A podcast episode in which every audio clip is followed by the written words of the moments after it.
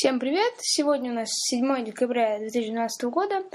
И сегодня я хочу рассказать о таком празднике, как Международный день гражданской авиации. Э, отмечается он каждый год 7 декабря, начиная с 1994 года, в день учреждения Международной организации гражданской авиации.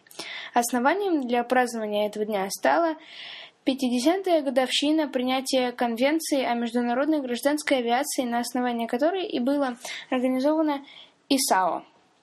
Цель этого праздника заключается в привлечении внимания к успехам гражданской авиации.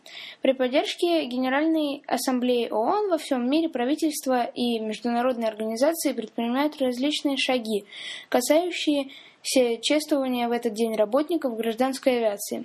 В СССР днем зарождения гражданской авиации можно считать 9 февраля 1923 года, когда было подписано постановление об учреждении Совета по гражданской авиации.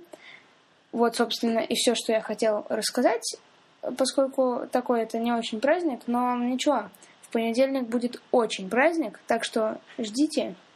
Всем спасибо за прослушивание этого подкаста. Пока.